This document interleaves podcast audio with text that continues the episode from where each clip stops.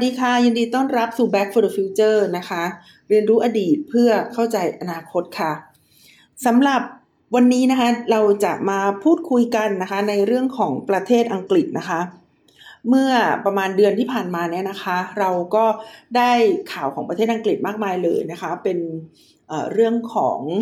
ควีนนะคะควีนอลิซาเบธที่สองของอังกฤษนะคะ ที่ได้สิ้นพระชนไปนะคะแล้วก็มีการ จัดงานนะคะจัดงานพระบรมศพนะคะที่ค่อนข้างจะเรียบง่ายนะคะ แล้วก็การขึ้นครองตำแหน่งนะคะเป็นคิงองค์ใหม่นะคะของพระเจ้าชาวที่สามนะคะซึ่งจริงๆแล้วพระราชพิธีจริงๆที่ที่ที่จะเป็นโคโรเนชันเนี่ยนะคะก็จะจัดปีหน้านะคะ แต่ว่าตอนนี้ก็ขึ้นครองราชไปก่อนนะคะ ตัวพิธีก็จะจัดอีกทีนึงนอกจากเราได้เห็นนะคะในเรื่องของอข่าวที่เกี่ยวกับประเทศอังกฤษอย่างมากมายนะคะ ในช่วงที่ผ่านมาแล้วเนี่ยข่าวอีกข่าวหนึ่งนะคะที่ฟังแล้วก็รู้สึกแปลกใจเล็กน้อยนะคะ ก็คือเรื่องของสภาวะเศรษฐกิจของประเทศอังกฤษนั่นเองค่ะ ตอนนี้เศรษฐกิจของอังกฤษเนี่ยเรียกได้ว่าเข้าสู่สภาวะถดถอยนะคะ ดิฉันติดตามอ่านข่าวอังกฤษเนี่ยมาถ้าเกิดถามว่ามันเข้ามาสู่เลนส์นะคะของดิฉันมากๆเนี่ยในช่วงไหนนะคะ ก็น่าจะเป็นในช่วงเดือนมิถุนาเป็นต้นมานะคะจำได้ว่าตั้งแต่ในช่วงเดือนมิถุนาเนี่ยกรกฎาสิงหา แล้วก็มาพิกๆในช่วงกันยาเนี่ยนะคะ ก็รู้สึกว่าเศรษฐกิจของอังกฤษเนี่ย ยังไม่มีทิศทางนะคะ ยังยังสับสนกันอยู่นะคะว่าตกลงแล้วเนี่ยจะใช้นโยบายเศรษฐกิจแบบไหน คือคือถ้าถ้าเรามองว่าคนในแวดวงการเมืองเนี่ยเขาทะเลาะกันนะคะ ด้วยเรื่องของแนวทางในการบริหารประเทศว่าจะให้อำนาจประชาชนมากน้อยแค่ไหน ให้อำนาจองค์กรอิสระนะคะ หรือว่าให้อำนาจกับองค์กรที่ไม่ได้รับ เลือกตั้งมาจากประชาชนมากแค่ไหนเนี่ย ถ้าเรามองว่ามันมีมันมีสองสคูลสองโรงเรียนนะคะ ที่พยายามโต้เถียงกันอยู่เนี่ยนะคะ ในทางการเมืองนะคะ ในทางเศรษฐกิจหรือในทางเศรษฐศาสตร์ก็เช่นเดียวกันนะคะ มันก็จะมีอยู่สองสคูลหลักๆนะคะ ก็คือสคูลที่เป็นทางซ้ายๆหน่อยนะคะ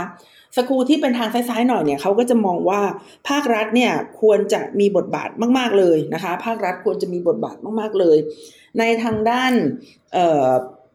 สาธารณูปโภคนะคะอันอันอันนี้ก็จะแบบกลางๆหน่อยนะคะอ่าอาจจะมาจัดพวกสาธารณูปโภคต่างๆนะคะ เช่นน้ำไฟนะคะ การคมนาคมให้กับประชาชนนะคะ หรือแม้แต่เข้ามาช่วยนะคะ ก็คือถ้ารัฐเข้ามาช่วยเนี่ยนะคะ มันก็จะกลางๆหน่อย แต่ว่าถ้าเกิดจะเป็นซ้ายแบบริมๆไปเลยนะคะ ก็คือว่ารัฐควรจะมา ทำหน้าที่เหล่านั้นนะคะ ให้ฟรีกับประชาชนทุกคนนะคะนั่นก็จะเป็นซ้ายๆนะคะ ส่วนมุมเศรษฐกิจในทางขวาๆเนี่ยนะคะเเขาก็จะมองว่าควรที่จะปล่อยให้เอกชนเนี่ยทำหน้าที่ของตัวเองไปนะคะ ในทางด้านทางด้านธุรกิจไปนะคะ แล้วก็รัฐบาลเนี่ยควรที่จะเข้ามาเกี่ยวข้อง ให้น้อยที่สุดนะคะ แค่เข้ามาคุมพวกกฎระเบียบก็พอแล้วนะคะ อันนี้ก็จะเป็นพวกขวาขวาหน่อยนะคะ ทีนี้เนื่องจากว่าแนวทางแบบนี้นะคะเป็นแนวแนวทางที่บอกว่าให้ให้รัฐบาลเนี่ย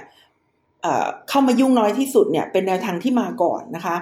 ดังนั้นเราจึงอาจจะเรียกแนวทางที่เป็น แนวทางขวาขวาหน่อยหรือว่าแนวทางส่งเสริมเอกชนหน่อยเนี่ยนะคะ ว่าเป็นแนวทาง conservative นะคะหรือว่าเป็นแนวทางปกติ เป็นแนวทางหลักนะคะ conservative เป็นแนวทางหลักที่ปฏิบัติการทั่วไปในโลกนะคะ ว่าจะสนับสนุนให้เอกชนทำงานของตัวเองได้อย่างสะดวกโยทิน ในขณะที่ภาครัฐเนี่ยนะคะ เป็นผู้เพียงอำนวยความสะดวก แล้วก็ทำให้กฎหมายเนี่ยมันมันเอื้อนะคะ ต่อการแข่งขันให้ได้มากที่สุด แต่ว่าเมื่อเศรษฐกิจดำเนินไปแบบนี้เนี่ยนะคะเอ่อก็จะเห็นการเอารัดเอาเปรียบในสังคมก็คือธุรกิจที่มีขนาดใหญ่เนี่ยเขาก็จะพยายามหากำไร แล้วก็บางทีเนี่ยนะคะก็ทำให้ธุรกิจขนาดเล็ก หรือว่าคนธรรมดาทั่ว ๆ ไปเนี่ยลืมตาอ้าปากกันได้ยากนะคะ ผู้คนก็จะไปเป็นพวกแรงงานนะคะ โดยที่ไม่สามารถที่จะกลายไปเป็น ผู้ประกอบการ หรือว่าลืมตาอ้าปากนะคะ มีชีวิตอยู่อย่างชนชั้นกลางได้อย่างมีความสุขนะคะ ก็ต้องเป็นชนชั้นแรงงาน ดังนั้นแนวคิดที่บอกว่ารัฐบาลต้องเข้ามาแทรกแซงการทำงานของเอกชนเนี่ยมันจึงถูกมองว่าเป็นแนวคิดฝ่ายซ้ายนะคะ เป็นแนวคิดของอาจจะเรียกได้ว่าเป็นเสรีนิยมนะคะทางเศรษฐกิจนะคะ ซึ่งโดยปกติแล้วเนี่ย แนวทางเศรษฐกิจของอังกฤษหรือว่าสหราชอาณาจักรเนี่ยนะคะ เป็นแนวทางแบบคอนเซอร์เวทีฟเนี่ยมาตั้งแต่ยุค 1980 นะคะ อันอันนี้ดิฉันพยายามพูดแบบซิมเ l ิลหรือว่าง่าย ๆที่สุดนะคะ 80 นะคะ จนกระทั่งถึงปัจจุบันนี้เนี่ย ก็ปาเข้าไป 40 ปีนะคะ จะเริ่มปีที่ 50 อยู่แล้วเนี่ยนะคะ เราก็จะเห็นว่านโยบายทางเศรษฐกิจของ ของอังกฤษเนี่ยมันมันจะเป็นแนวนี้ตลอด แล้วสิ่งที่อังกฤษเนี่ยเขาเข้มแข็งมากนะคะ ก็คือในเรื่องของวินัยทางการเงินการคลังนะคะ แต่ว่าเนื่องจากมันมีวิกฤตหลาย ๆ อย่างที่เกิดในอังกฤษเนี่ยมามากมายนะคะ อย่างน้อยว่าสามประการก็คือหนึ่ง Brexit นะคะ Brexit สองก็คือโควิดนะคะสามก็คือเรื่องของสงคราม รัสเซียบุกยูเครนนะคะสามสามวิกฤตเนี่ยมันเป็นวิกฤตที่ทำให้โครงสร้างทางการเงินการคลังของเศรษฐกิจ อังกฤษเนี่ยนะคะเขาไม่สามารถที่จะปรับตัว แล้วก็รับมือกับการเปลี่ยนแปลงที่มาจากสามเส้นทางนี้ได้นะคะเขาก็เลยเกิดสภาวะนะคะที่เงินเฟ้อมหาศาลนะคะ เงินเฟ้อมหาศาลจนกระทั่ง นายกรัฐมนตรีนะคะบอริจอนสันเนี่ยเขาเสนอให้ใช้งบประมาณแบบขาดดุลนะคะ น่าจะเป็นช่วงมิถุนาเป็นต้นมาที่ฉันบอกว่าเริ่มมีปัญหาคือ คือมีการลดภาษีนะคะ เท่าเท่าที่ฉันจำได้เนี่ย มีการลดภาษีนะคะนิติบุคคลนะคะ มีการลดภาษีบุคคลธรรมดานะคะ คือคือมีการลดแลกแจกแถมอะไรกันมากมายนะคะ มีการกู้เงินนะคะ เข้ามาด้วยเนี่ย มันเลยทำให้ แนวทางการบริหารงานการคลังของอังกฤษที่ที่ที่เคยแบบเป็นแบบคอนเซอร์เวทีฟก็คืองบประมาณแบบสมดุลนะคะ ก็คือรายได้เท่ากับรายจ่ายเนี่ยมันเปลี่ยนไป กลายไปเป็นรายได้เนี่ยน้อยกว่ารายจ่ายนะคะ ก็คือพยายามไปไปลดภาษีลดรายได้ของรัฐนะคะ เอ่อปรากฏว่าทำแบบนี้ แล้วพวกนายแบงค์นายธนาคารก็ไม่ไม่ไม่พอใจนะคะ ไม่พอใจ จนตอนนั้นเนี่ยแทบจะหารัฐมนตรีกระทรวงการคลังไม่ได้เลยนะคะ คือออังกฤษเนี่ยเขาเขาเขาจะต่างกับบ้านเรานิดนึงนะคะ ตรงที่ว่านักการเมืองแต่ละคนเนี่ยเขาก็มีแนวทางการกำหนดนโยบายในในแนวทางของเขา แล้วเขาก็เชื่อมั่นนะคะ ว่าแนวทางแบบนั้นเนี่ยมันจะ ประสบความสำเร็จ แล้วถ้าเกิดผู้นำของรัฐบาลนะคะ มองไม่เห็นเหมือนเขาเนี่ยเขาก็ลาออกได้นะคะมันมันก็ไม่ใช่ปัญหาอะไรนะคะคนเขาก็จะไม่ได้เกาะเก้าอี้รัฐมนตรีแล้วก็ไม่ยอมให้มีการ ไม่ยอมให้มีการสลับเก้าอี้นะคะ หรือว่าตั้งคณะรัฐมนตรีใหม่ง่าย ๆ อย่างเงี้ยนะคะ มันมันก็ไม่ใช่นะคะ ในตอนนั้นเนี่ยรัฐมนตรีว่าการกระทรวงการคลังนะคะเอ่อลีซี่สุนักเนี่ยนะคะ ซึ่งเป็นคนที่เชื่อมั่นนะคะ ในแนวทางการกำหนดงบประมาณนะคะ แบบคอนเซอร์เวทีฟนะคะ ก็เลยลาออกนะคะ แต่ว่าหลังจากนั้นนะคะก็คือในตอนนี้เนี่ยท่านก็ได้เป็นดำรงตำแหน่งนะคะ เป็น เออนายกรัฐมนตรีแล้วนะคะ แต่ว่านายกรัฐมนตรีของอังกฤษเนี่ยเขาก็ไม่ได้เป็นตำแหน่งที่เหนือกว่ารัฐมนตรีเท่าไหร่นะคะ คือคือตำแหน่งนายกรัฐมนตรีของอังกฤษเนี่ยเขาเขาเปลี่ยนได้ง่ายนะคะ ถ้าเกิดเขารู้สึกว่าเขาไม่สามารถคุมรัฐมนตรีเขาไม่สามารถควบคุมรัฐสภาได้แล้วเนี่ยเขาก็จะลาออกนะคะ แล้วก็เปิดโอกาสให้มีการเลือก นายกรัฐมนตรีขึ้นมาใหม่อีกครั้งหนึ่งนะคะเอ่อก่อนหน้านี้เนี่ยอังกฤษนะคะ โดนโดนล้อนะคะ ว่าเป็นอิตาลีนะคะทำทำไมถึงโดนล้อเป็นอิตาลี เพราะใช้นโยบายแบบขาดดุลนะคะ แต่ก็อย่างว่านะคะว่า นายแบงค์ในธนาคารเนี่ยไม่ชอบ เราก็เลยพยายามที่จะ ละทิ้งนะคะละทิ้งเงินปอนจนกระทั่งทำให้เงินปอนเนี่ยตกต่ำมากในช่วงสี่ห้าเดือนที่ผ่านมานะคะ แต่เมื่อสามวันที่แล้วค่ะเออภายใต้ผู้นำนะคะ ก็คือลิซี่ซูนักเนี่ยนะคะ เขาก็ได้กลับไปใช้นโยบายแบบคอนเซอร์เวทีฟอีกครั้งหนึ่งนะคะ ก็คือขึ้นภาษีนะคะแล้วก็ลดรายจ่ายนะคะ ก็คือพยายามที่จะรัดเข็มขัด ประเทศนะคะรัดเข็มขัดประเทศ ทีนี้ดิฉันก็ยังยังจะรออยู่นะคะว่าภายในสัปดาห์นี้เนี่ยจะมีการตอบสนองนะคะจากตลาดการเงินมากน้อยแค่ไหนนะคะ วันนี้นะคะเราก็เลยเอ่อเกินเกินมาตั้งนานเนี่ยเกินเกินแล้วก็เป็นเกินที่มีสาระนะไม่ใช่ ไม่ใช่เกินไปเรื่อยนะคะ คือเอ่อเราจะมาดูกันนะคะ ในเรื่องของเศรษฐกิจของอังกฤษนะคะว่า ออมันมีปัญหามาจากอะไรนะคะ แล้วก็เออมันจะเป็นยังไงนะคะ ในภาพรวมเนี่ยนะคะก็คือสามสี่เดือนที่ผ่านมาเนี่ยสี่เดือนก็แล้วกันนะคะสี่เดือนก็แล้วกันนะคะ อังกฤษมีนายกรัฐมนตรีเนี่ยสามคนนะคะ คือคนแรกก็คือบอริสจอนสันนะคะ วีรบุรุษผมยุ่ง ซึ่งเป็นขวัญใจของดิฉันนะคะ จริง ๆ ดิฉันไม่ชอบบอริสจอนสันตอนที่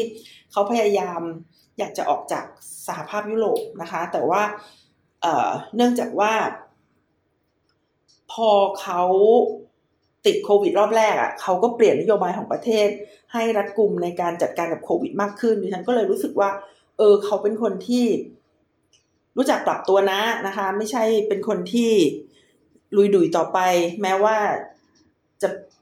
จะก้าวไปสู่ความล้มเหลวนะคะ คือถ้าเทียบกับทรัมป์หรือว่าเทียบกับโบซูนารูเนี่ยนะคะ เออบริจอนสันเนี่ยก็ดีกว่าเยอะนะคะ เพราะว่าดูอย่างตอนที่เขามั่นใจในตัวเองตอนแรกเนี่ย กับตอนที่เขาเนี่ยปรับปรับก็คือปรับทิศทางของนโยบายในการจัดการกับโควิดเลยเนี่ย มันทำให้รู้สึกว่า เออเขาดีกับสองคนนั้นมาก ๆเลยทีเดียวนะคะ เพราะปกติเนี่ยคนที่เป็นลักษณะของผู้นำคนที่เป็นลักษณะของออผู้หลักผู้ใหญ่เนี่ย เขายอม เขายอม คือไงอะเสียเงินไม่ว่าเสียหน้าไม่ได้ประมาณนี้นะคะ แล้วเงินก็ไม่ใช่เงินเขาด้วยไง หลาย ๆ คนเนี่ยที่เป็นผู้นำเนี่ย แล้วรู้ทั้งรู้ตัวเองตัดสินใจผิดนะคะ ไม่ยอมเปลี่ยนนะคะ เพราะว่ากลัวเสียหน้า แต่บริจอนสันเขาเขาไม่ใช่อย่างนั้นนะคะเขาทำความทุเรศทุลังมากมาย แต่ในที่สุดเขาก็ยอมกลับนะคะเขาก็ยอมที่จะเปลี่ยนก็เลยเคิดว่า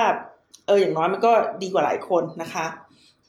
เอาล่ะนะคะสี่เดือนสามนายกรัฐมนตรีนะคะ คนแรกบริจอนสันนะคะ คนที่สองก็คือลิสทรัสนะคะลิสทรัสนะคะ ซึ่งสองคนนี้ก็เผชิญกับปัญหาทางทางเศรษฐกิจนะคะที่เรียกได้ว่าแทบจะแก้ไขไม่ไหวแล้วนะคะ แล้วลิซี่สุนักเนี่ยซึ่งเป็นคนปัจจุบันเนี่ยจะแก้ไขได้หรือเปล่านะคะ ก็ต้องดูว่าเออตัวงบประมาณที่ออกมาเมื่อสามวันที่แล้วเนี่ยนะคะจะ แก้ไขปัญหา หรือว่าเรียกความมั่นใจนะคะของอผู้ประกอบการนะคะของผู้ลงทุนนะคะ แล้วก็นายการเงินในธนาคารเนี่ยเข้ามาได้หรือเปล่านะคะ ที่ดิฉันบอกว่าดิฉันติดตามข่าวเศรษฐกิจของอังกฤษนะคะ ที่มันตกต่ำมาเนี่ยตั้งแต่ประมาณเดือนมิถุนายนแล้วนะคะ แต่จริง ๆ แล้วเนี่ยสัญญาณของความถดถอยนะคะ มาตั้งแต่เดือนมีนาคม แต่ว่าอันเนี้ยก็คือดิฉันไปอ่านในวิเคราะห์อีกที ส่วนพวกข่าวประจำวันเนี่ยนะคะ มาแบบเยอะๆในประมาณมิถุนานะคะ แต่ว่าในในช่วงเดือนมีนาคมเนี่ยนะคะ ที่อังกฤษเนี่ยเขาจะมีองค์กรอิสระเยอะแยะไปหมดนะคะ เพราะว่าเขาเป็นระบบรัฐสภา แล้วเขาก็รู้สึกว่า ประเทศเนี่ยที่มันจะรันโดยระบบรัฐสภาเนี่ยมันจะต้องมีองค์กรอิสระเข้ามาช่วยด้วยนะคะ และในส่วนขององค์กรอิสระที่เข้ามาช่วยเนี่ยหลายหลายหลายองค์กรนะคะ ก็ก็อิสระจริง ๆนะคะเขากล้าที่จะเตือนรัฐบาลนะคะ ในตอนนั้นเนี่ยมันมีหน่วยงานหนึ่งนะคะ ชื่อ Office for Budget Responsibility นะคะเขาเตือนว่าอังกฤษเนี่ยเข้าสู่สภาวะถดถอยทางเศรษฐกิจ จนกระทั่งทำให้ การดำรงชีวิตพื้นฐานนะคะ จะต้องหดลงนะคะ 2.2%นะคะ ทั้งนี้เนี่ยสาเหตุหลักๆนะคะ เท่าที่ดิฉันได้อ่านเนี่ยเขาบอกว่ามาจากราคาพลังงานนะคะที่เพิ่มสูงขึ้น เพราะว่ารัสเซียนะคะ บุกยูเครนในช่วงเดือนกุมภาแล้วในช่วงเดือนมีนาเนี่ยนะคะ ข่าวนี้ก็ออกมานะคะ ในปัจจุบันนะคะ คนอังกฤษเนี่ยก็ก็เป็นอย่างที่สำนักงานนี้เขาได้เตือนไว้เลย ก็คือว่ามีสภาวะเศรษฐกิจที่ตกต่ำเป็นอย่างมากนะคะ ผู้คนต้องเสียเงินนะคะ กู้เงินแบบจำนองนะคะ สินทรัพย์ที่ตัวเองมีอยู่เนี่ย เพิ่มมากขึ้นนะคะสองล้านคนนะคะ แล้วก็คนยากจนเนี่ยเพิ่มมากขึ้นอีกสามล้านคน รวมเป็น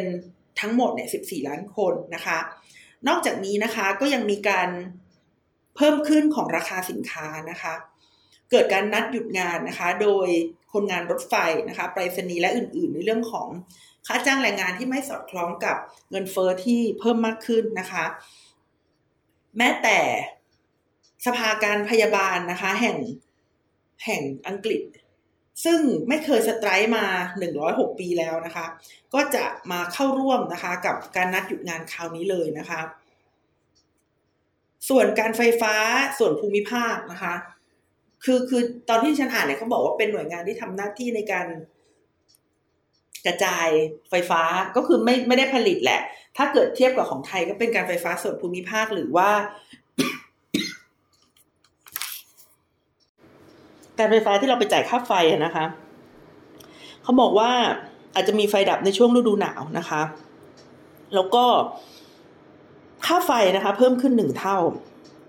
ไม่ทราบว่าพี่น้องประสบปัญหาค่าไฟขึ้นหรือเปล่านะคะ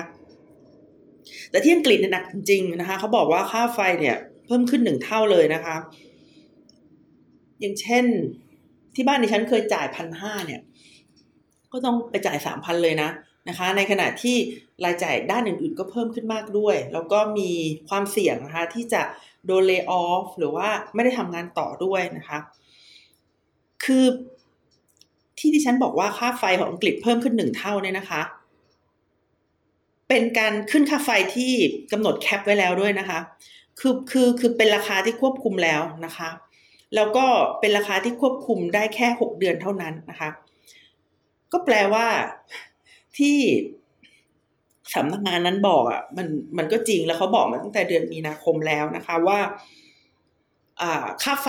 นะคะ ค่าพลังงานเนี่ย มันเป็นปัจจัยสำคัญจริง ๆ นะคะ ที่ส่งผลให้อังกฤษเนี่ย มีเงินเฟ้อนะคะจำนวนมาก แล้วก็ผู้คนเนี่ยต้องไปอยู่กับความยากจน ทีนี้มีคนถามมานะคะว่า มันเกี่ยวอะไรกับ Brexit หรือเปล่า เพราะอะไร เพราะว่าทุกประเทศในยุโรปอะ ก็เรียกได้ว่าเผชิญกับปัญหาเหมือนกันหมดคือปัญหาโควิดสองคือเผชิญกับปัญหารัสเซียบุกยูเครนนะคะ ก็เผชิญปัญหาเหมือนกันหมด แล้วทำไมอังกฤษดูเหมือนว่าจะเป็นประเทศที่ประสบกับปัญหาเนี่ย มากมาย ยืดเยื้อยาวนาน วุ่นวายมากที่สุดนะคะ มีคนถามว่ามันเกี่ยวข้องกับการออกจากสหภาพยุโรปหรือเปล่านะคะ พวกที่เชียร์ Brexit บอกว่าไม่ใช่นะคะ เป็นเพราะว่าที่ผ่านมารัฐบาลทำไม่ดีเองนะคะ มันมีโอกาส มันมีช่องทางที่จะทำให้อังกฤษเนี่ย ประสบความสำเร็จมากมาย แต่รัฐบาลอังกฤษเนี่ยทำไม่ดีพอทำไม่มากพอ ทำไม่ไวพอที่จะได้โอกาสต่างๆ เหล่านั้นนะคะ ดิฉันไป search ดู ด้วย keyword ประมาณว่า Brexit มันเกี่ยวข้องกับปัญหาเศรษฐกิจในตอนนี้หรือเปล่า ก็ได้รายงานมาชิ้นหนึ่งหนาร้อยพันหน้า บอกตรงว่ายังอ่านไม่จบนะคะ อืม แต่ว่าโดยส่วนใหญ่เนี่ยบอกว่าไม่ ค้านสายตาคนดูอย่างดิฉันมากเลยอะค่ะ คือ คือดิฉันคิดว่า เออเอางี้เอาเริ่มต้นนี้ก่อน คือคือการออกจากสหภาพยุโรปนะคะ ก็ไม่ได้เป็นสาเหตุเดียวนะคะ มันไม่ได้ง่ายในการอธิบายขนาดนั้นว่า การออกจากสหภาพยุโรปมันทำให้อังกฤษต้องเผชิญกับปัญหา คือคือคือถ้ามันไม่มีโควิด ถ้ามันไม่มีปัญหา พลังงาน หรือว่าสงครามนะคะ อังกฤษอาจจะไม่ได้ซวยขนาดนี้ก็ได้นะคะ ทีนี้เวลามันมีโควิดอะมันมันไม่ได้หมายถึงเศรษฐกิจชะงักงาน ผู้คนออกไปทำงานไม่ได้ รัฐบาลต้องแจกเช็ค แล้วมันทำให้เกิดเงินเฟ้ออะไรแบบแบบอเมริกาอย่างเดียวนะคะ แต่ว่าสิ่งที่เกิดขึ้นก็คือห่วงโซ่การผลิตมันพัง ห่วงโซ่การผลิตก็คือภาคภาคอุตสาหกรรม ภาคอุตสาหกรรมมันมันเดินไปไม่ได้ เพราะว่าคนเนี่ย ไม่ได้อยู่ในโรงงาน แล้วคนที่ออกไปจากอังกฤษในช่วงโควิด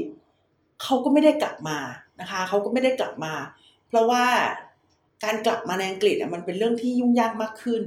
ดังนั้นการขาดแคลนแรงงานเนี่ยมันเกิดขึ้นแน่นอนนะคะ แต่บางบทความบอกว่าเฮ้ยมันไม่ใช่ประเทศต่างๆ ในโลกก็ขาดแคลนแรงงานเหมือนกันหมดนะคะ แต่ว่าถ้าเกิดมันเข้าได้ง่ายเหมือนสมัยก่อนอะ่ะ มันก็อาจจะไม่ได้เกิดปัญหามากมายขนาดนี้นะคะ มีหลายบทความบอกว่า Brexit มันไม่ใช่ปัจจัยตัวหลักที่ทำให้ค่าครองชีพในอังกฤษเนี่ย มันสูงขนาดนี้นะคะ ดิฉันก็แบบ เฮ้ยจริงเหรอนะคะ เฮ้ยจริงเหรอแล้วก็มาวิเคราะห์นะคะ แล้วอะไรที่เป็นนะคะ มันก็เหลืออีกสองปัจจัยก็คือโควิด -19 กับกับสงครามในยูเครนที่รัสเซียเข้ามาบุกเนี่ยนะคะ แต่ถามว่าทำไมประเทศอื่นถึงทำได้ดีกว่านี้ ในเงื่อนไขเดียวกันนะคะ ในเงื่อนไขเดียวกันก็คือ โควิด -19 แล้วก็สงครามในยูเครนนะคะ ก็จะต้องบอกว่า Brexit เนี่ยนะคะมันมีอิทธิพลต่อการพัฒนาเศรษฐกิจในสหราชอาณาจักรนะคะ ไม่ว่าจะเป็นทางตรงหรือทางอ้อมนะคะ ที่ผ่านมาเนี่ยมันลด คือที่ผ่านมาเนี่ยอังกฤษเนี่ยเอาเอาเอาตั้งแต่ก่อน Brexit ก็ได้นะคะ อังกฤษเนี่ยเป็นประเทศที่มี productivity ต่ำไม่เทียบกับไทยสิคะ เมื่อเมื่อเทียบกับญี่ปุ่นอเมริกาหรือว่าเยอรมนีนะคะสหราชอาณาจักรเป็นประเทศที่มี productivity ต่ำกว่าประเทศที่ดิฉันเล่าให้ฟังนะคะ และเมื่อมี Brexit เนี่ย มันก็ได้ลดความสามารถในการผลิตนะคะ หรือ productivity เนี่ย ลดลงไป 4%นะคะ และที่สำคัญนะคะ ก็คือ เอ่อ มันลดความสามารถในความยืดหยุ่นนะคะ ก็คืออะไรมากระแทกประเทศเนี่ย ถ้ามันยืดหยุ่นนะคะ ได้น้อยคนในประเทศก็จะรู้สึกมากนะคะ แต่เราก็ต้องเข้าใจนะคะ ต้องเข้าใจว่า Brexit เนี่ยมันเกิดขึ้นเพราะอะไรนะคะ Brexit เนี่ยมันเกิดขึ้น เพราะว่าสถานการณ์ในอังกฤษตอนนั้นเนี่ย มันก็ไม่ได้ดีเท่าไหร่ไง คนเนี่ยออกมา เลือกที่จะออกจากสหภาพยุโรป เพราะว่าสถานการณ์ในตอนนั้นมันไม่ดี เศรษฐกิจมันไม่ดี มันมีคนถูก ถูกละเลยนะคะ มันไม่ มันไม่ได้รู้สึกว่าตัวเองเนี่ยออยู่ในระบบเศรษฐกิจที่ตัวเองจะได้ประโยชน์จากมันนะคะ คนถูกละเลย คนถูก left out นะคะ ก็ ดังนั้นเนี่ยนะคะ จริง ๆ แล้วการออกจากสหภาพยุโรปของอังกฤษอะ มันก็เป็นตัวยืนยันอยู่อย่างหนึ่งนะว่าอังกฤษนะคะ ก็มี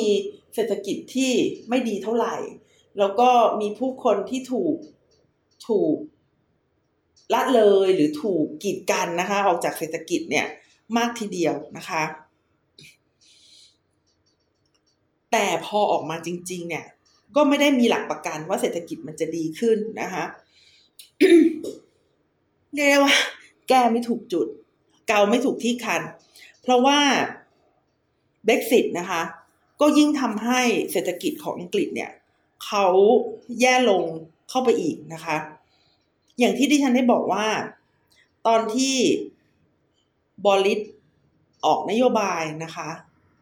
ลดภาษีนะคะ นที่ประชาชนจะพอใจ แทนที่บริษัทห้างร้านต่างๆ หรือว่าในทุนในธนาคารเนี่ยจะพอใจ กลับ ตอบสนองในทางตรงกันข้ามนะคะทำให้เงินปอนเนี่ยต่ำลง ลดต่ำลงนะคะ หัวหน้าฝ่ายการคลังที่ทำหน้าที่ทางเศรษฐกิจนะคะ ก็คือเป็นฝ่ายปฏิบัตินะคะ จากการที่ฝ่ายการเมืองเขาออกนโยบาย แล้วก็ฝ่ายปฏิบัติเนี่ย ต้องไปทำเนี่ย ก็ลาออกอีลุงตุงนางไปหมดนะคะลิสทรัสซึ่งเป็นนายกรัฐมนตรีคนถัดมาเนี่ย ก็ไม่สามารถที่จะจัดการกับปัญหาเศรษฐกิจได้นะคะ คือมันผันผวนแล้วมันก็ประชานิยมนะคะ จนโดนล้อนะคะว่าเป็นเป็นอิตาลี เพราะอิตาลีนี่เขาถนัดนโยบายขาดดุลนะคะ แล้วก็โดนล้อว่าเป็นบานาน่าริพับลิกนะคะโดนล้อเป็นบานาน่าริพับลิกก็คือ โดนล้อว่าถูกบริษัทข้ามชาตินะคะ ครอบงำนะคะ คือถ้าจะถามว่า Brexit มันใช่สาเหตุที่ทำให้เกิด ปัญหาเศรษฐกิจในอังกฤษตอนนี้หรือเปล่า ก็ต้องตอบว่า ดิฉันคิดว่ามันไม่ใช่สาเหตุโดยตรง แต่นะคะ มันทำให้สงครามกับโควิด มันเป็นหายนะนะคะ คือคือประเทศอื่นก็อยู่ในสภาพแวดล้อมเดียวกันนั่นแหละ แต่พอเป็นอังกฤษปุ๊บ แล้วมันเบรกซิตด้วยเนี่ย จากสงครามกับโควิด ซึ่งมันเป็นวิกฤตนะคะเรียกงี้ดีกว่าว่ามันเป็นวิกฤต พอมันอยู่ในอังกฤษมันเลยกลายเป็นหายนะนะคะ พอมันอยู่ในอังกฤษมันเลยกลายเป็นหายนะ คือ ในประเทศอื่นก็อาจจะเป็นวิกฤตอยู่ แต่พออยู่ในอังกฤษปุ๊บมันเป็นหายนะทันทีนะคะ มันลดความน่าเชื่อถือทางระหว่างประเทศไปด้วยเนี่ยนะคะ แล้ว แล้วมันก็ ยากที่จะเรียกกู้กลับมานะคะ เรียกได้ว่าเอางี้นะคะ พอรัฐบาลประกาศนโยบายออกมา ความเชื่อมั่นของนักลงทุนต่างๆ ลดลง เงินปอนก็ตกถูกไหมนะคะ เงินปอนก็ตกเพราะว่าคนเขาไม่อยากถือปอน ถ้าเขาถือปอนไปเขาก็กลัวว่าวันหนึ่งมันจะจังนะคะพอคนเนี่ยเริ่มปล่อยรายใหญ่ ๆ เริ่มปล่อยรายใหญ่อื่น ๆ ก็ต้องปล่อยด้วยนะคะ เพราะว่า ลดความเสี่ยงนะคะ เมื่อค่าเงินปอนลดลงเนี่ย รัฐบาลก็ต้องเพิ่มดอกเบี้ย เพื่อดึงดูดให้คนเนี่ยไม่ปล่อยเงินปอดนะคะ พยายามเพิ่มดอกเบี้ยเพื่อให้คนไม่ปล่อยเงินปอนพอเพิ่มดอกเบี้ยปุ๊บรายย่อยซวยนะคะ หรือว่าคนที่กู้เงินจากต่างประเทศ หรือว่าคนที่กู้เงินภายในประเทศก็ตามทีเนี่ยนะคะซวย เพราะว่าค่าใช้จ่ายมันก็จะเพิ่มขึ้น มากนะคะจากดอกเบี้ยเจ็ดนะคะอาจจะเพิ่มเป็นแปดเก้าสิบแล้วมันก็ทำให้เกิดผลกระทบเป็นลูกโซ่นะคะ เมื่อมารวมกับปัญหาพลังงานที่แพงขึ้นนะคะ ก็ยิ่งทำให้เกิดหายนะต่อประเทศเลยนะคะ มากมายนะคะ อังกฤษเนี่ยนะคะ ยกมือ Brexit เนี่ย ปี 2016 แต่ว่าออกมาจริง ๆ เนี่ยนะคะ ปี2020ดิฉันก็เข้าไปดูเหมือนกันนะ เข้าไปอ่าน report เหมือนกันนะ ถึงแม้ว่ายังอ่านฉบับเต็มไม่จบ แต่ก็อ่านฉบับ Executive Summary จบนะคะ เขาแบ่ง เขาแบ่งปัญหาทางเศรษฐกิจหลังออกจากการออกจากสหภาพยุโรปไว้สามประการนะคะ ประการแรกก็คือเรื่องของการค้า นะคะการค้าซื่อๆเนี่ยการค้าระหว่างประเทศเนี่ยนะคะ ซื้อมาขายไปเนี่ยเขาบอกว่าจริง ๆ แล้วเนี่ย การค้าระหว่างประเทศอะไม่ได้ ไม่ได้มีปัญหามากนะคะ คือการส่งออกยังทำได้อยู่ แต่สิ่งที่ที่ฉันงงก็คือ การนำเข้าลดลงหนึ่งในสี่เลยนะคะ งงมากนะคะ การนำเข้าลดลงหนึ่งในสี่ซึ่งเข้าใจว่า สิ่งที่อังกฤษนำเข้ามาก ๆ ก็คืออาหารนะคะ มันก็เลยทำให้ราคาอาหารนะคะ ในตลาดของอังกฤษเนี่ย เพิ่มขึ้นนะคะ จากเอ่อเขาถามว่าเพิ่มขึ้นเท่าไหร่ เพิ่มขึ้นเป็นเปอร์เซ็นต์ดีกว่านะคะ เพิ่มขึ้นไปหกเปอร์เซ็นต์นะคะ ดังนั้นยังขายต่อได้อยู่นะ ที่ที่ที่ใครบอกว่า export จะมีปัญหาปรากฏว่ามันมันก็ไม่ได้ export มีปัญหาเท่าไหร่ มีปัญหาตรง import มากกว่านะคะ ลดลงหนึ่งในสี่เลยทำให้ราคาสินค้านะคะ แพงขึ้น โดยเฉพาะอย่างยิ่งสินค้าทางด้านอาหาร ตัวที่สองนะคะ ตัวเรื่องของการบริการนะคะ ตัวนี้กลายเป็นตัวที่เกิดปัญหาคือ การบริการเนี่ยลดลงหกเปอร์เซ็นตนะคะ โดยเฉพาะอย่างยิ่งเนี่ยการเปลี่ยนศูนย์กลาง การเงินนะคะการเปลี่ยนศูนย์กลางการเงินเนี่ยนะคะ เพิ่มขึ้นประมาณ 10%เพราะคือว่าพวกบริษัทต่างๆ ที่เป็นการให้บริการทางการเงิน เช่นเอ่อพวกประกันนะคะ พวกการแลกเปลี่ยนต่างๆ เนี่ยเขาก็ออกไปจากลอนดอนนะคะ ก็ไปอยู่ที่อื่นเนี่ยประมาณ 10%นะคะ อีกด้านหนึ่งที่น่าสนใจก็คือเรื่องของแรงงานนะคะ ปรากฏว่า คนหางานทำเนี่ยนะคะ ไม่ใช่สิหาคนทำงานนะคะ หาคนทำงานเนี่ยยากขึ้นนะคะ ค่าแรงก็มากขึ้น แล้วก็มีการนำผู้อพยพนะคะ จากประเทศที่ไม่ใช่ EU เนี่ยมากขึ้นโดยเฉพาะอย่างยิ่ง ในสาขาด้านสุขภาพนะคะ เพราะว่าคนใน EU เนี่ย เวลาเข้ามาในอังกฤษนะคะ ก็ต้องเสียภาษีเท่ากับคนที่ไม่ได้เป็นคนใน EU ดังนั้นเขาเลยไม่มากันนะคะเขาเลยไม่มากัน กลายเป็นว่าคนนอก EU เนี่ยก็จะเข้ามานะคะมาก ในเดือนพฤษภาคมปี ปีนี้นะคะ เงินเฟ้อเนี่ยสูงที่สุดนะคะ ในรอบ 40 ปีก็คือ 9.1%นะคะ ส่วน เดือนที่ผ่านมาเนี่ยนะคะ เงินเฟ้อ 11%นะคะ เป็นเลขสองหลักนะคะ ซึ่งน่าจะสูงที่สุดนะคะ ในในรอบ 50 ปีเลยทีเดียวนะคะ แต่ดิฉันก็ยังรู้สึกว่าอังกฤษเนี่ยจะต้องผ่านปัญหานี้ได้นะคะ เพราะว่าอะไร เพราะว่าโครงสร้างทางเศรษฐกิจของอังกฤษเนี่ย เข้มแข็งนะคะ โครงสร้างทางเศรษฐกิจเข้มแข็ง แล้วก็ที่สำคัญเนี่ย ระบบการเมืองเขาโปร่งใสนะคะ ตอนนี้มันอยู่ในช่วงวิกฤตนั่นแหละ มันอยู่ในช่วงบางคนเรียกว่าหายนะเลยด้วยซ้ำแต่มันต้องผ่านไปได้นะคะ แล้วก็ไม่ใช่ว่าไม่เคยผ่านนะคะ แต่ก่อนประเทศเนี่ย มันวุ่นวายยิ่งกว่านี้นะคะ มันเรียกได้ว่าโดนโจมตีจากสงครามโลกที่สองเนี่ยแทบไม่เหลืออะไรเลย แต่อังกฤษก็ผ่านมาได้นะคะ อังกฤษสำหรับในสายตาของดิฉันเนี่ยผ่านได้แน่นอนนะคะ ปัญหาหลักๆนะคะ ในตอนนี้ก็คือในเรื่องของ supply chain นะคะ productivity หรือว่าผลผลิตเนี่ยลดลดลงนะคะ แล้วก็การลงทุนแบบทางตรงเนี่ยก็ลดลงนะคะ หลักๆก็มีความเกี่ยวข้องกับปัญหาการขาดแคลนแรงงานนะคะ อย่างที่ได้บอกว่าคนยุโรปเนี่ยกลับบ้านไปแล้วก็มาอังกฤษยากลำบากนะคะ แล้วก็ถ้ามาเนี่ยก็ต้องเสียภาษีอัตราค่อนข้างสูงด้วยนะคะ ซึ่งสิ่งเหล่านี้ที่ฉันคิดว่าแก้ไขได้ แล้วมันก็เป็นผลนะคะ ผลของทางวิกฤตเฉพาะหน้า แล้วก็ทั้งการออกจากสหภาพยุโรปนะคะ ดังนั้นโดยภาพรวมแล้วก็เป็นกำลังใจนะคะ